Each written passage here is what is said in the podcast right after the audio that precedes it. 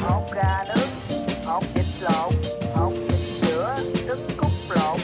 Now, my guest today, she is a food marketer, writer, and industry speaker. She has a decade of working, living, and eating across Europe, Asia, and the Middle East, and has managed more than 50 restaurants, which we're going to delve into deeper how someone so clearly young has managed more than 50 restaurants. I don't think I've eaten in 50 restaurants. You know, nearly 28 restaurants in eight countries. So that that really is the, the, the biggest chunk of the 50 restaurants.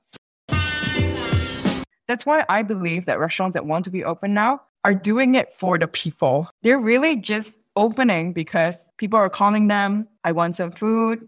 They're doing a couple of deliveries right now and they want their staff to come back for motivation. If you ask any restaurant owner right now that's just open for delivery or takeaway, having to probably pay for all the staff to be fully vaccinated and pay for all the staff to be, you know, have COVID testing every two or three days, they're not making money.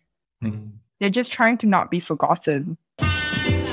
Why? Why do have you made that decision to be so refreshingly candid about mental health and, and how you deal with that? I've had anxiety for almost a decade.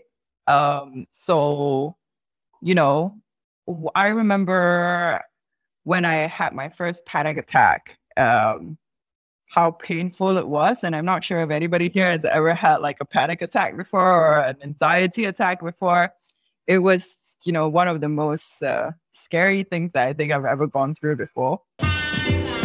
You know, when I had it at the time, I didn't tell anybody, and I thought that I was going crazy and I was going to end up in, you know, the mental health like jail behind some room and I was not going to be able to see anybody because that's what you think, right? That's what you think people who are cre- like have mental health issues are you're on the street, you're talking to random people, you know, on the train and you're that crazy person like on the train.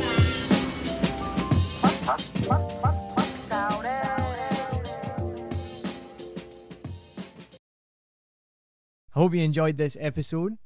If you're like me, you may use your laptop at places where you have to use public Wi Fi.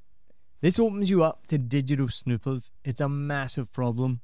It can be your internet service provider, or you know who, looking at what you do online, or a cyber criminal trying to steal your bank passwords or credit card info, or even a hacker at the next table trying to steal your sensitive data. These days, it is vital that you keep your data safe. NordVPN keeps all of these snoopers away. It makes your internet activity private, protects you from accessing dangerous websites that are phishing for your data, and lets you enjoy your favorite content securely even while away from home. And it's easy to use, even I could use it. I've actually been using NordVPN for years now here in Vietnam, and I'm excited to be an affiliate partner with them. I've used NordVPN to watch Netflix, BBC, Disney Plus with ease and I also know that my information and data are safe from prying eyes, whoever they may be. Join now and you'll get 68% off and three months free when you go to my link, nordvpn.com forward slash SMB.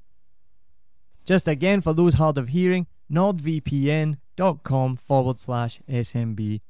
The link is also in the show notes. I know nobody checks them out, but go check that out and you can get the link from wherever you are listening to this podcast. As an affiliate partner, it also means that I will get a small commission when you sign up, but at no extra cost to you. So not only will you be getting a great deal through 7 Million Bikes, you get a great VPN and you'll be supporting 7 Million Bikes podcast. Stay safe online and enjoy the shows you love. Any questions, just let me know. You know how to get in touch with me. And thanks for listening to this show. Cheers.